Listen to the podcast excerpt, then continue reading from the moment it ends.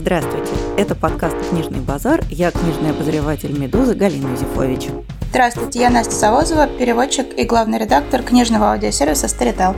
И сегодня у нас первый опыт записи подкаста в удаленном режиме – Настя сидит у себя дома, я сижу в студии, в которой мы обычно записываемся, и поэтому ощущение немножко сюрреалистическое. И если вам местами будет казаться, что мы как-то ведем себя не так, как всегда, то не судите нас строго, мы просто еще не привыкли к новым реалиям. Сегодня мы будем говорить о книге, на которой я вот без преувеличения могу сказать, выросло целое поколение, даже может быть два поколения людей в нашей стране, и на самом деле не только. Мы будем говорить о повести Рэя Брэдбери «Вино из одуванчиков». Чтение книг — это путешествие в новые художественные миры, знакомство со многими гранями культуры. Как и литература, кофе — это тоже путешествие, знакомство с новыми разнообразными вкусами. Партнер этого эпизода — кофейный бренд «Жардин», в коллекции которого 8 сортов жареного кофе разных степеней обжарки. Какой кофе вам ближе всего? Мягкий, сбалансированный или, может быть, крепкий, насыщенный? Пройдите тест на сайте Жардин, чтобы понять, какой кофе подходит именно вам. Ссылка на тест в описании этого эпизода на сайте Медузы.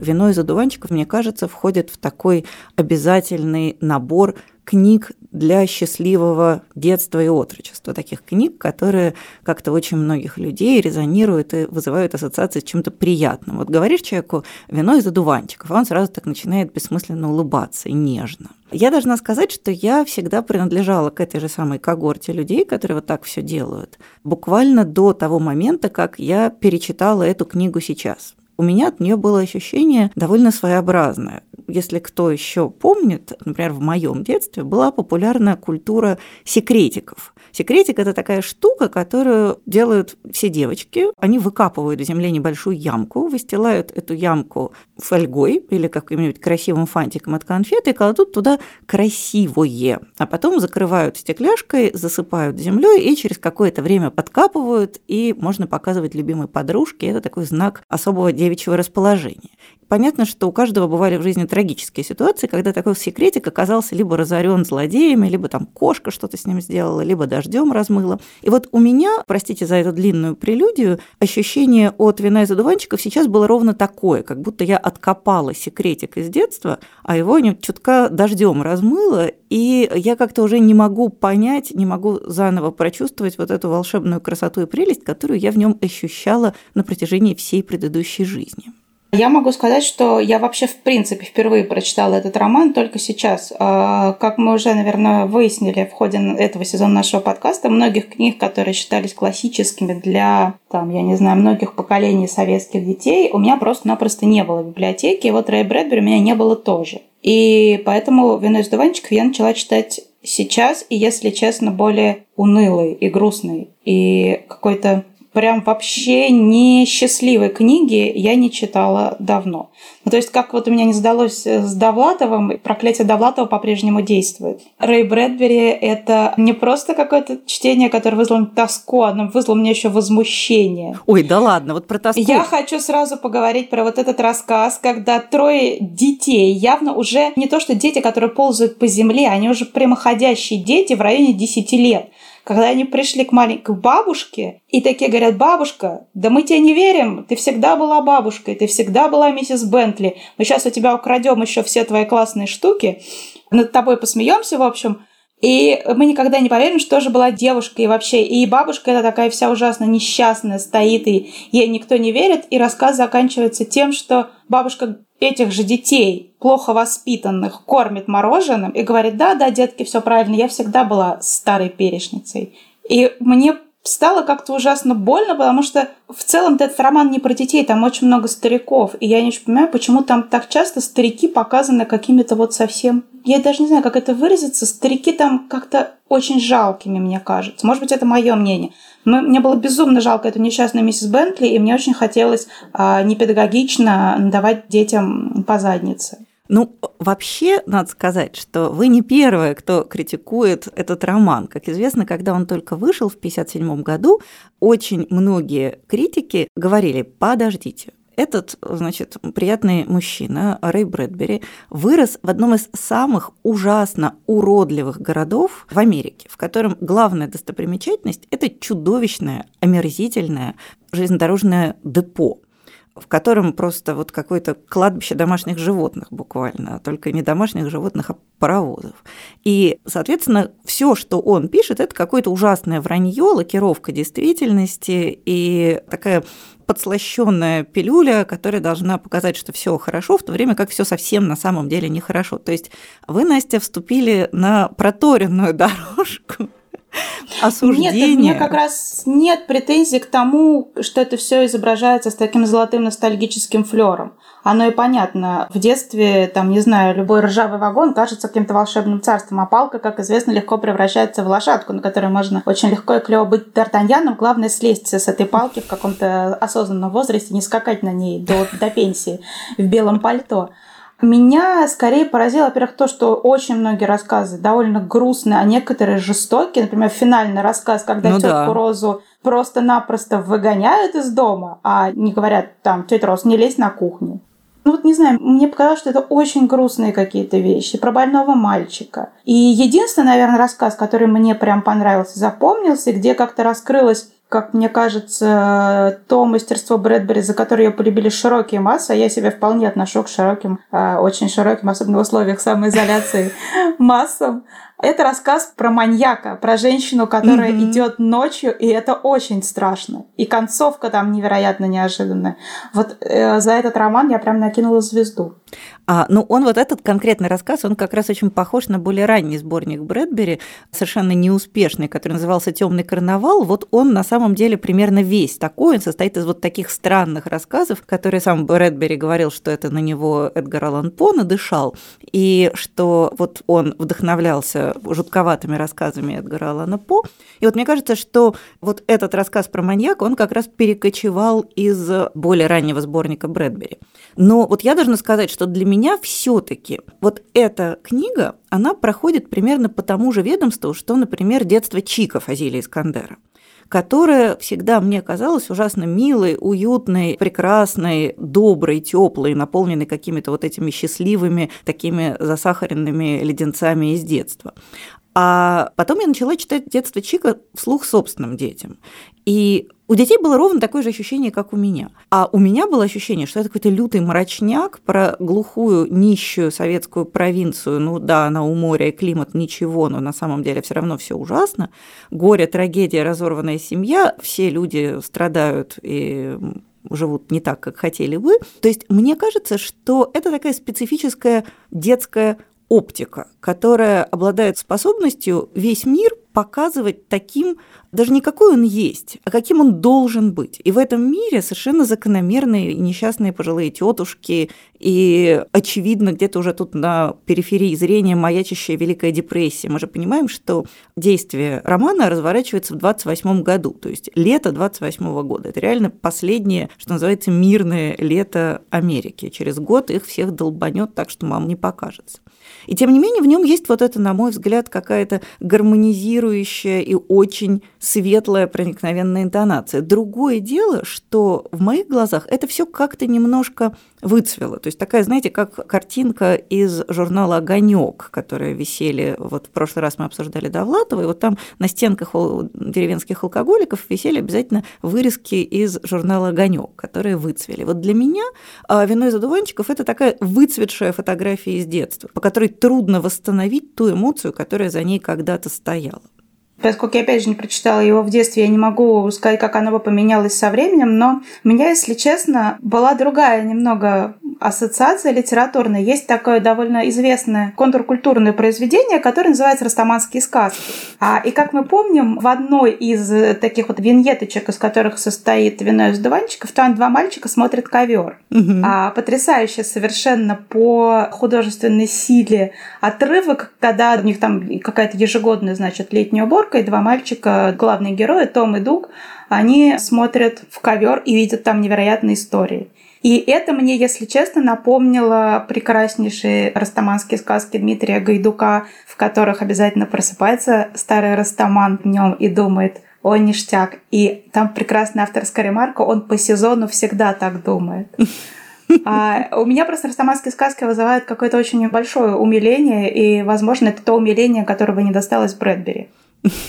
А я вот еще читала и все время думала, почему же Рэя нашего Брэдбери записали в фантасты. Вот это, конечно, большая, большая для меня загадка. Причем она не становилась меньше даже по мере того, как я читала, скажем, марсианские хроники, в которых натурально есть Марс, или какие-нибудь его рассказы, в которых действие происходит в будущем, как в 451 градус по Фаренгейту. То есть мне кажется, что Брэдбери, он такой писатель не фантаст, а скорее фантазер, то есть строитель каких-то каких-то внутренних миров, похожих на э, воспоминания, похожих на какие-то персональные переживания. И за что же его занесли в классиков фантастики, мне сейчас уже понять довольно сложно. И вот, конечно, мне кажется, что «Вино из одуванчиков» такая книжка не просто не фантастическая, в некотором смысле антифантастическая, потому что она вся построена на очень ярко выраженном персональном опыте. Ничего не придумано. То есть понятно, что такого не придумаешь. А мой любимый рассказ в этом сборнике – это, конечно, про теннисные туфли, в которых можно летать, и что теннисные туфли обязательно должны быть новыми, потому что если ты надел прошлогодние теннисные туфли, то магия не работает, и крылышки на пятках не отрастают. Вот, простите, перебью, в этом рассказе про теннисные туфли, насколько я уже не ребенок, и нет во мне вот этого детского восхищения, потому что я думаю, вот капец, на пороге депрессии. У мальчика в кладовке лежат совершенно нормальные теннисные туфли, из которых он, походу, еще не вырос. Но нет, ему нужно потратить деньги на новые. Ну, прям не могла. Мешал мне вот этот мой прагматизм проникнуться прелестью того, что нужно непременно купить новые теннисные туфли, когда еще конечки не сносил. Ну, я знаю эту вашу тенденцию хранения конечков и избегания покупки кедиков, но ведь на самом деле есть еще такая ужасно, как мне кажется, трогательная и щемящая вещь в этой книжке. Она написана Брэдбери уже сильно позже. Она написана о лете 28 года. Конечно, это не случайно, потому что это, что называется, последнее счастливое лето. Это, натурально, последнее лето мирной жизни. Вот как у замечательно есть книжка Флориана Иллиеса «Лето целого века», рассказывающая о 1913 годе, то есть последнем годе, в который еще была нормальная жизнь, до того, как все сломалось. И вот при таком взгляде внезапно оказывается, что какие-то совершенно незначащие мелочи, наполняются особым смыслом. И для меня вот эти теннисные туфли – это такая позволительная роскошь. Роскошь, которую буквально в последний раз люди себе могут позволить, и даже еще не знают, что это тот самый последний раз. Мне как раз показалось, что это ужасно мило и трогательно, и как раз очень по-детски и рационально. Вообще, эта книжка, она же действительно с такой очень детской оптикой. Там все чудовищно и рациональное. И история вот про миссис Бентли, которая всегда была старухой, понятно, что это совершенно иррациональный взгляд, который возможен только в определенном возрасте. И вот мне кажется, что лучшее в этой книге – это вот способность Брэдбери влезть в голову ребенка, в ней обжиться, такой Бин Джон Малкович, только не Бин Джон Малкович, а Бин 12-летний мальчик. Этот 12-летний мальчик, он как-то оказывается удивительно органичен и естественный. Ты в него веришь. То есть такой способ залезть в голову ребенка и посмотреть наружу 12-летними глазами. Не знаю, потому что я как уже было сказано, я не, не могла поверить ни в мальчика, ни особо в лето. И мне кажется, что эта книга, возможно, она стала классикой, и она так долго сохранилась, потому что в ней есть то, что никак нельзя ничем объяснить. Ну да. Есть определенная волшебная пыльца, которая уже много-много лет, с 57 года, привлекает э, новых читателей. И читатели читают и не обращают внимания на то, сколько стоили туфли, и не мог бы мальчик вместо этого, не знаю, перевести бабушку через дорогу или что-то еще такое сделать, и что смотреть ковер в 10 лет совершенно нормально. И вот эта абсолютная магия есть, и поэтому Брэдбери был и остается великим писателем. И мне кажется, просто она либо срабатывает, либо нет. Вот на меня эта магия явно не сработала, возможно, как раз из-за того, что я прочла эту книгу слишком поздно. Потому что, например, я вот очень люблю книжку Льва Кассиля про кондуит и швамбрани, которая, в общем-то, наполовину ровно такая же. Она частично о времени до того, когда все стало плохо. Там есть вот этот небольшой кусок, до войны, до революции, когда детей больше всего волнует, не знаю, там стычка с кадетами. Кадет на палочку надет, вот это все, и какие-то потрясающие истории с марками и, и, и всем остальным.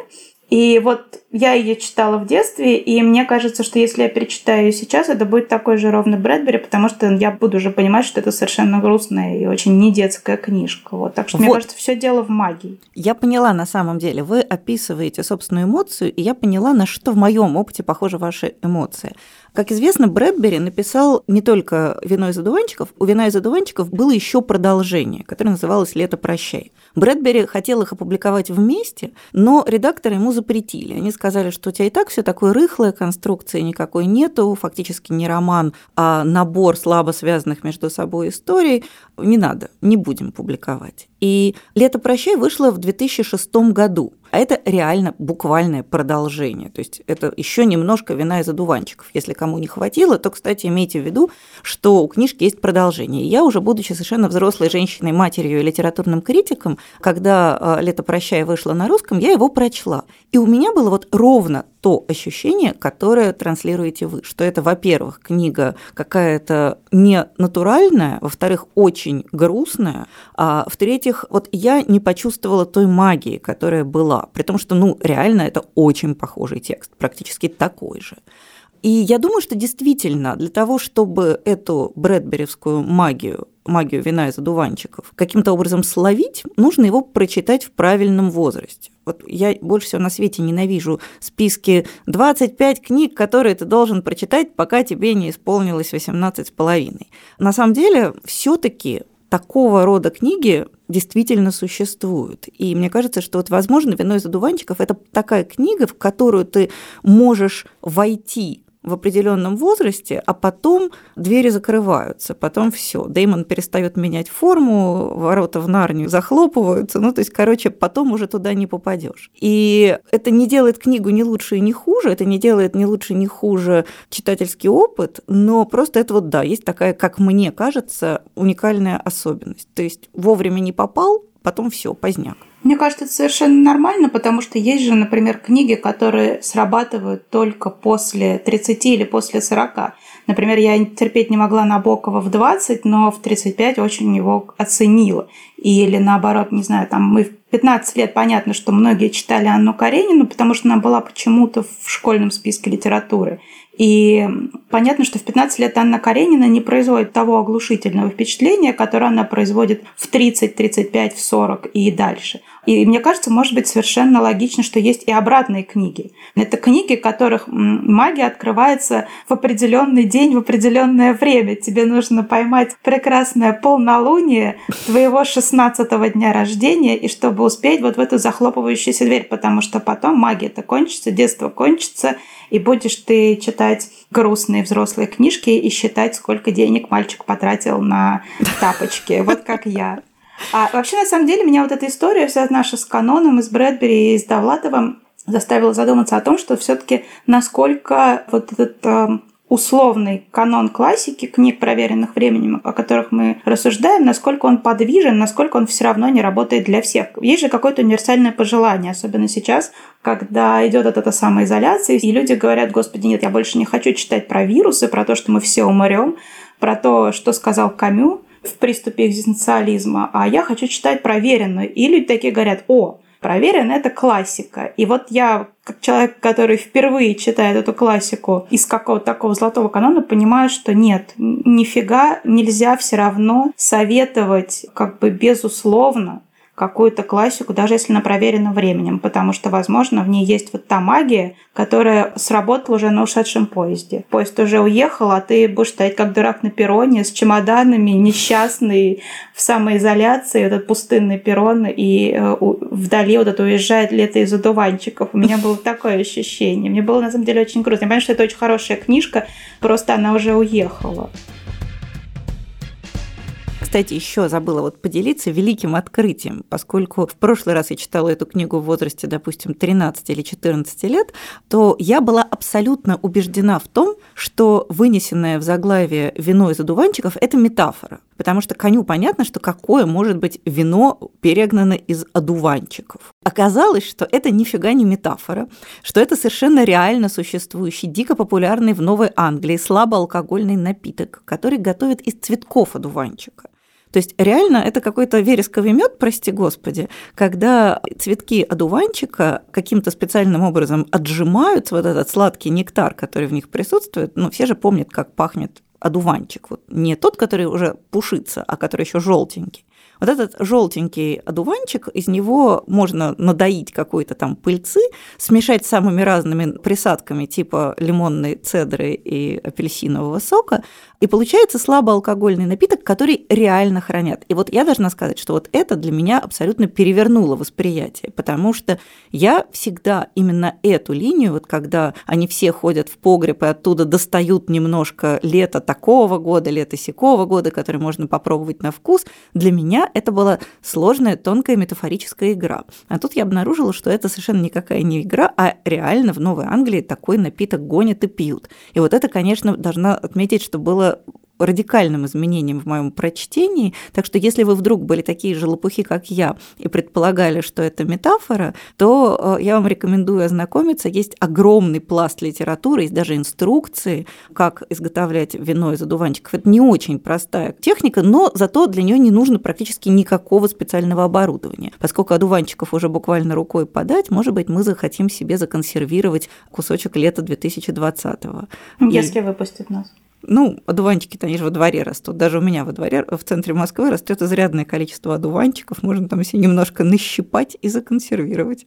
Я видела как раз фотографии этих бутылок и банок. Я просто думала, что это более крепкий напиток, потому что по фотографии мне казалось чем-то сходно с самогоном. Я не думала, что он слабо алкогольный. Нет, Хотя он... логично, если там в книжке мальчикам дают тоже выпить, то, скорее всего, там вряд ли какой-то серьезный градус. Да, это какой-то джинджер не знаю, сливочное пиво и прочие загадочные напитки но только он вполне реально существует, его миллион сортов, и он такой вот прям их классически важный напиток. Конечно, и вот это, кстати, тоже еще специфика восприятия в советское время. В советское время невозможно было получить эту информацию, и в советской книжке, которая у меня была, не было, конечно же, сноски на этом месте. То есть никто не потрудился объяснить читателю, что это настоящий напиток. И я, кстати, совершенно не уверена в том, что переводчики, которые переводили этот рассказ для издания в Советском Союзе в 60-е годы, сами понимали, понимали эту реалию, потому что она довольно экзотическая. Возможно, переводчики тоже думали, что это метафора, я бы ничуть не удивилась. Ну что ж, мне кажется, что нам пора потихонечку переходить к разделу нанесения пользы.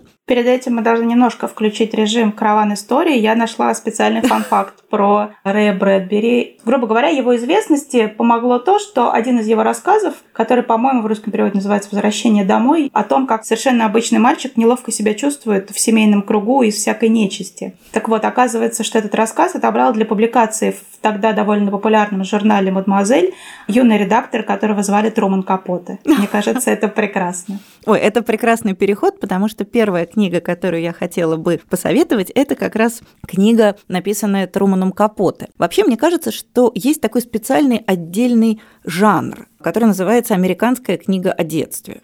Их, на самом деле, довольно много, начиная, понятное дело, там, не знаю, с каких-нибудь маленьких дикарей Сеттона Томпсона, через Марка Твена и до, простите, Донна Тарта «Маленького друга». То есть такая важная американская книга о детстве, каждое слово с большой буквы.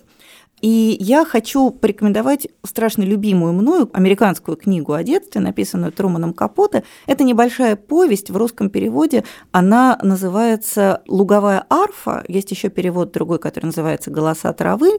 И это тоже повесть о примерно том же периоде. Это история мальчика, подростка, юноши. Там не указывается точный возраст героя, но понятно, что ему там, не знаю, от 14 до 17 лет. Который после смерти родителей переезжает жить к двум своим тетушкам. А тетушки такие довольно эксцентричные. Особенно одна, которая реально такая знахарка. Она умеет собирать какую-то не пойми какую траву, из нее готовить лекарства от водянки. И в один прекрасный момент так получается, что мальчик с этой сумасшедшей тетушкой, поссорившись с другой тетушкой, уходит жить в лес на дереве, как Генри Тора буквально. И история про то, как они живут на дереве, как их пытаются вернуть, какие этому сопутствуют странные разговоры, переживания, вот этот образ самого дома на дереве, образ большого мира, в который все-таки придется пойти, слезть с этого чертова дерева и начать жить взрослую жизнь, он, мне кажется, какой-то удивительно нежный, тонкий и прекрасно переданный Труманом Капоте. Вообще, Капоте совершенно потрясающий писатель, и если вдруг вам пойдет луговая арфа, то я очень советую, у него есть еще замечательный сборник рассказов, в который иногда луговая арфа включается, иногда нет.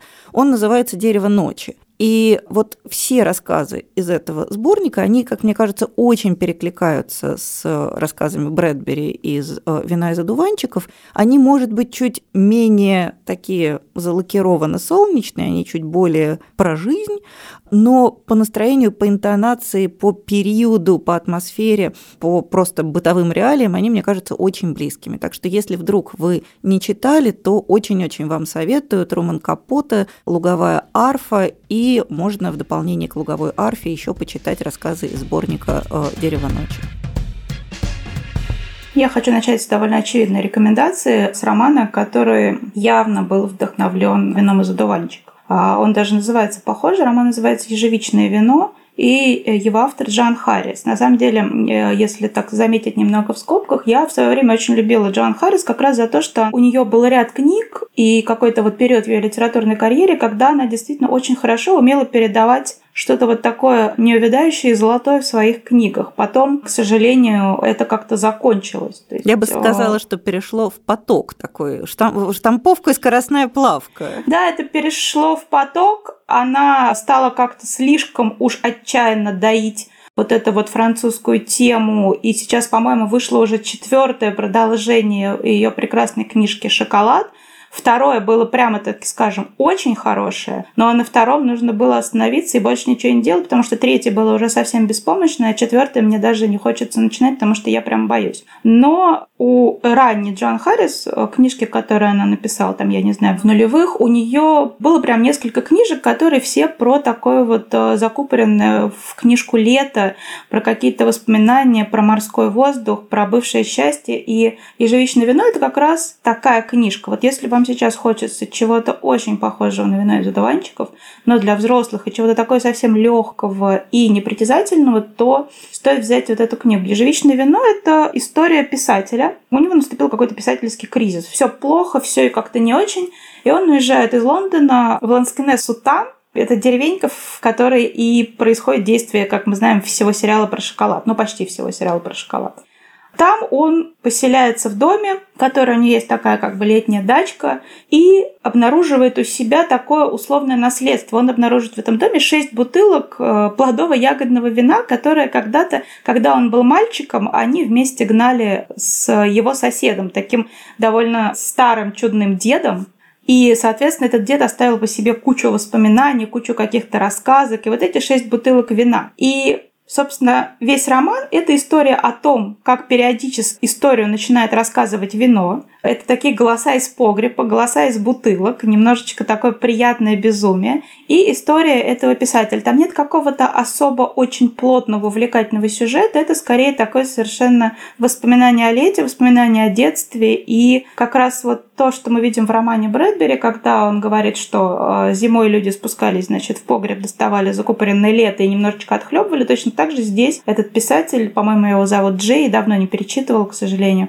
откупоривая каждую из этих бутылок, он вспоминает какой-то кусочек жизни, и это все очень приятно, очень ароматно и совершенно легко. То есть это еще не вымученная легкость, которая, к сожалению, очень заметна в более поздних книжках Джон Харрис. Хотя хочу сказать, что у нее есть темная серия про деревеньку Мобри. И вот она, кстати, продолжается прям хорошо. То есть последнее, что там вышло, это роман «Другой класс». И это прям хорошая такая нормальная, качественная билетристика. Но она уже про более темные стороны людей. А, к сожалению, вот лето, по-моему, у нее закончилось. Но она осталась в книжке, поэтому, если хотите, можно еще открыть и почитать «Ежевичное вино» Джон Харрис. А я хочу посоветовать наоборот, двинуться по возрастной шкале. Вот Настя советовала двинуться от одуванчикового вина к ежевичному, то есть чуть-чуть повзрослеть, а я предлагаю наоборот сделать шаг в сторону детства. Я хочу посоветовать тоже замечательную американскую классическую книжку, которая у нас на русском вышла сравнительно недавно, может быть, лет пять назад. Это книга Лоры Инглс Уайлдер, которая называется «Маленький домик в больших лесах». Это история, рассказанная женщиной из семьи поселенцев, которые осваивают новые американские территории. Они вот из тех самых людей, которые грузятся в повозки и едут на запад. Ну, семья Лоры Инглс Уайлдер, она не очень далеко уехала, то есть они остановились еще не в прериях и не в Техасе, а в лесной зоне. И там они, собственно говоря, строят действительно тот самый маленький домик в больших лесах и живут в нем своей семьей. То есть три девочки, мама и папа. И это история невероятного какого-то щемящего практически уюта, потому что это действительно маленький островок тепла и света, окруженный со всех сторон довольно мрачными, суровыми природными условиями. Там нужно бояться, чтобы тебя не съел волк, нужно следить, чтобы там росомаха что не уперла. Понятно, что это довольно тяжелый крестьянский труд возделывать целину фактически, и в то же время это ощущение какого-то невероятного тепла, уюта, веселья и такой очень теплой семейной близости. В принципе, в Америке эта книга, а также все ее продолжения, потом семья Лоры Инглс Уайлдер двинулась еще дальше на запад, и про это уже написана книжка «Маленький домик в прериях», на мой взгляд, куда менее солнечная и уютная. В Америке все эти книжки считаются такой золотой детской классикой. Но я должна сказать, что я прочитала эту книгу уже будучи вполне взрослой тетенькой, и получил от нее колоссальное удовольствие. Именно за счет вот этого ощущения, когда маленький островок тепла и безопасности со всех сторон окружен сумрачным диким миром, от которого можно ждать чего угодно. Я понимаю, что как-то никто нас не спрашивал посоветовать хороших книг для самоизоляции, но мне кажется, что вот эта книга, она обладает таким очень комфортным эффектом, потому что вот жизнь на ограниченном, освоенном пространстве, в то время как снаружи опасно, она у Лоры Инглс Уайлдер показана действительно как-то очень-очень светло, комфортно и утешительно. Так что если вы не читали, то это книжка, которую можно прочесть собственными детьми, а можно прочесть совершенно обособленно. Лора Инглс Уайлдер «Маленький домик в больших лесах». Я хочу посоветовать книжку, которая у нас как-то, по-моему, осталась незамеченной, хотя в Англии она довольно-таки нашумела. Это был один из тех случаев, когда автору э, сразу дали много денег за дебютный роман.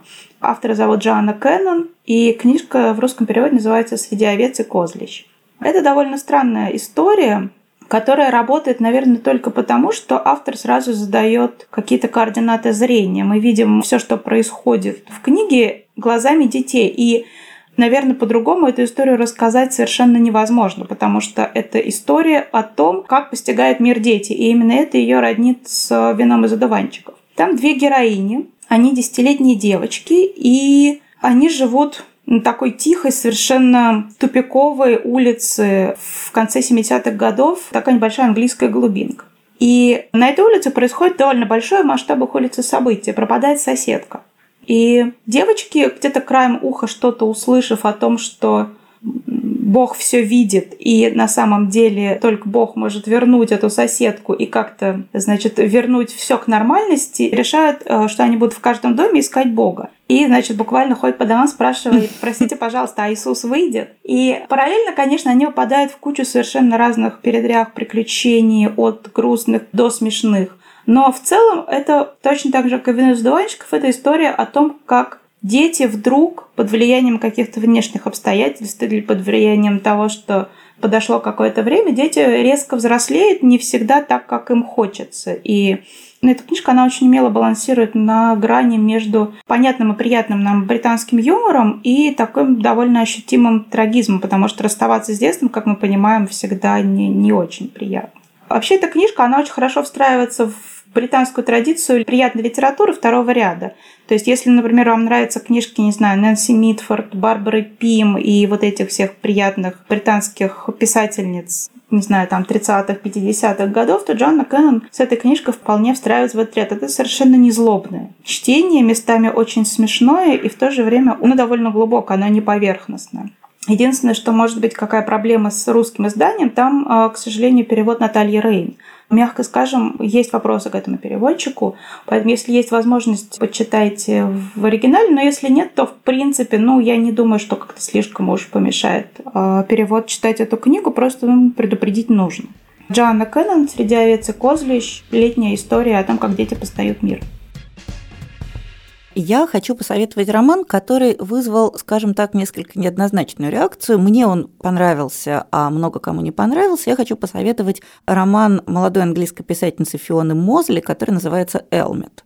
Во-первых, он совсем маленький, такой, я бы сказала, досадно маленький, потому что даже мне в нем кое-чего не хватило. И, тем не менее, это тоже роман о детстве, о взрослении и вот о сопряженном с этим взрослением и детством таком природном волшебстве. Главные герои, мальчик и девочка, брат с сестрой, они переезжают жить со своим отцом, который человек крайне сложной судьбы, а кроме того, крайне неожиданной профессии. Их отец, он зарабатывает кулачными боями он профессиональный драчун, скажем так. И он такой сильный, большой, немногословный мужчина, который хочет на заповедных землях старого английского королевства Элмет, последнего оплота бриттов, который сопротивлялся римскому нашествию, так вот он там хочет построить свой большой дом и жить там со своими детьми. И поначалу все получается, а потом, как водится, приходят плохие люди, начинают им мешать. Но вот вся коллизия с плохими людьми, которые мешают хорошим людям жить в покое и гармонии на лоне прекрасной природы, она, мне кажется, получилась у Фионы Мозли так себе. Но зато в этом тексте действительно вот прям очень густо, так что прям ложка стоит, насыпано такого настоящего природного кельтского волшебства и магии. То есть действительно в этой книжке есть ощущение такого волшебного, немножко загадочного, детство на лоне природы, мне он очень напомнил, скажем, сказки Редерда Киплинга из цикла «Пакс пуховых холмов», когда вот тоже древняя земля, она как-то отдает какие-то секреты, она открывается детям. И мне кажется, что вот это ощущение детской магии, неповторимой и непереживаемой в другом возрасте, оно Фионе Мозли удалось очень-очень здорово. Так что еще раз хочу сказать, что роман, ну, как-то кому-то понравился, кому-то нет. Мне понравился примерно на две трети, и главное, мне кажется, что он хорошо срифмуется с вином из одуванчиков Рэя Брэдбери именно вот в этой своей детско-волшебной части. Фиона Мозли, роман называется «Элмет». Я хочу посоветовать роман, который, наверное, с романом Брэдбери имеет общее только в том, что это тоже, по сути, набор таких самых разных сценок из жизни небольшого американского городка. Ну, разве что эти сценки, они все объединены очень плотным, очень хорошим сюжетом. Вообще, это такой большой, толстый роман на 600 страниц, который получил Пулицеровскую премию в свое время. Роман называется «Empire Falls», и его автор Ричард Руссо. В этом романе Действие происходит, в общем-то, в маленьком городке, который называется Empire Falls. Когда-то в этом городе дела шли хорошо, но потом, как водится, закрылось несколько градообразующих предприятий, и, в общем-то, от города остался такой призрачный скелет, то есть что-то еще работает, какие-то люди еще живут, но, в общем, не очень понятно, что будет дальше с этим городом, и его жители живут только какими-то сплетнями и слухами о том, что вот вроде бы приезжали на их там закрытое предприятие какие-то люди, значит, на черных машинах, и вроде бы это были волшебники-инвесторы, которые, конечно же, это купили, и сейчас они раздадут всем новые рабочие места и зарплаты. Главный герой этого романа такой очень классный, немножко виловатый чувак, который зовут Майлз Робби, и он очень-очень давно держит, там, не знаю, одно из трех местных заведений с едой. Такая дешевая бургерная, грильная, где, в общем-то, подают такой привычный американский фастфуд. Но они, правда, пытаются с братом что-то сделать, как-то взбодрить кухню. Проблема в том, что гриль этот не принадлежит Майлзу, он принадлежит такой местной, не знаю, как олигарх женского рода, миссис Уайтинг, которая держит, в общем-то, весь город в своих лапах, играет с каждым в какую-то свою игру, и непонятно, что будет дальше. И, в общем, Empire Falls — это роман о том, что будет дальше. Что будет дальше с городом, что будет дальше с Майлзом, которым нужно понять, что делать с рестораном, и как у него отношения с бывшей женой, и какие у него отношения с женщиной, которую он любит, и какие у него отношения с его дочерью. И он вспоминает свое детство и своего отца, с которым все тоже было не очень просто. И отец до сих пор жив. Это такой потрясающий, отвратительный дед, который, однако, в трудную минуту оказывается на высоте. В общем, это такой приятный толстый роман о маленьком городе, населенный удивительно живыми персонажами. Там прекраснейшие диалоги, которые не провисают. Там все люди очень живые, и там действительно есть сюжет, который поначалу ты не замечаешь, потому что он накаляется очень потихоньку, но когда он развивается и выстреливает, он уж выстреливает прям очень серьезно. А, в общем, очень рекомендую. 600 страниц прямо такого плотного, классного городского сюжета о разных людях, и семейной саги, и роман на воспоминания о прошлом, и там есть очень много лета, потому что Майлз пока, значит, жарит эти бургеры и тоскует там по всем своим каким-то несбывшимся отношениям, вспоминает свои прекрасные каникулы в другой части Америки, где все было так прекрасно.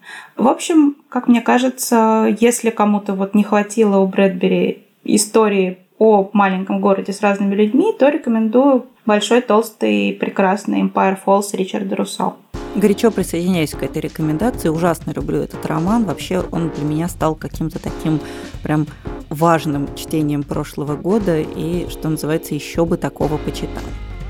На этом мы на сегодня будем заканчивать наш странный удаленный разговор. И в следующий раз, я надеюсь, что все будет хорошо, и мы обсудим великую книгу, которая, по-моему, служила для нескольких поколений советских людей главной заменой всех сериалов всех времен и народов. Мы поговорим о Джонни Голсуорсе и его саге о форсайтах которая, мне кажется, в каждом приличном доме всегда стояла и занимала одну большую отдельную полку. На этом мы прощаемся с вами. Будьте здоровы, берегите себя и близких, не болейте. Я Галя Юзефович, до свидания. Я Настя Заводова, пока.